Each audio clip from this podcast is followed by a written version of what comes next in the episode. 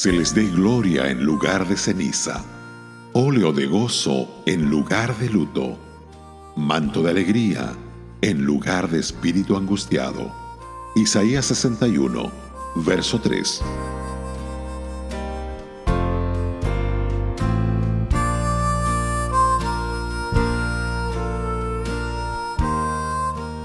En este exaltado pasaje, el Mesías está describiendo algunos de los intercambios maravillosos que Él da a aquellos que le reciben.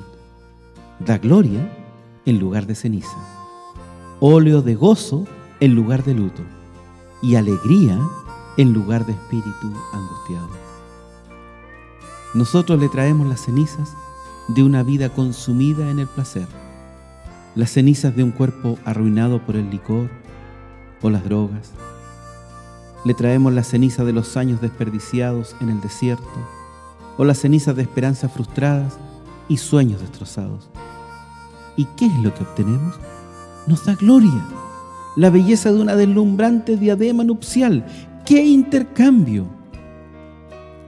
Howard escribió, el pobre esclavo cansado del pecado es honrado viniendo a ser la novia del Dios Santo. María Magdalena controlada por siete demonios, no solo es liberada, sino que llega a ser hija del rey. Los corintios vinieron a él en toda su degradación y fueron lavados, santificados y justificados.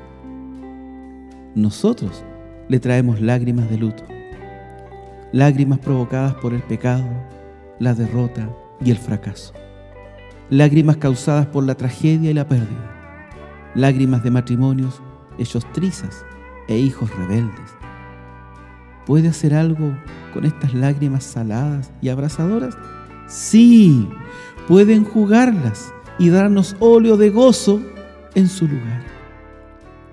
Nos da el gozo del perdón, el gozo de la aceptación, el gozo de su familia, el gozo de encontrar la razón de nuestra existencia.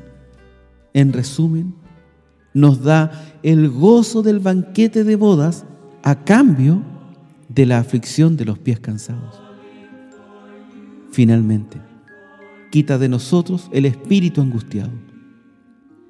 Todos nosotros sabemos cómo es este espíritu. Una carga pesada de culpa, remordimiento, vergüenza y humillación. El espíritu de soledad, de rechazo, de traición, el espíritu del temor y la ansiedad. Él nos lo quita y nos da manto de alegría. Pone cántico nuevo en nuestra boca, un himno de alabanza a nuestro Dios. Llena al quejoso o quejumbroso con acciones de gracias y al blasfemo con adoración. Alguien escribió lo siguiente. Algo hermoso y bueno ocurrió. Toda mi confusión él comprendió. Quebranto y dolor le ofrecí yo. Él en algo hermoso me cambió.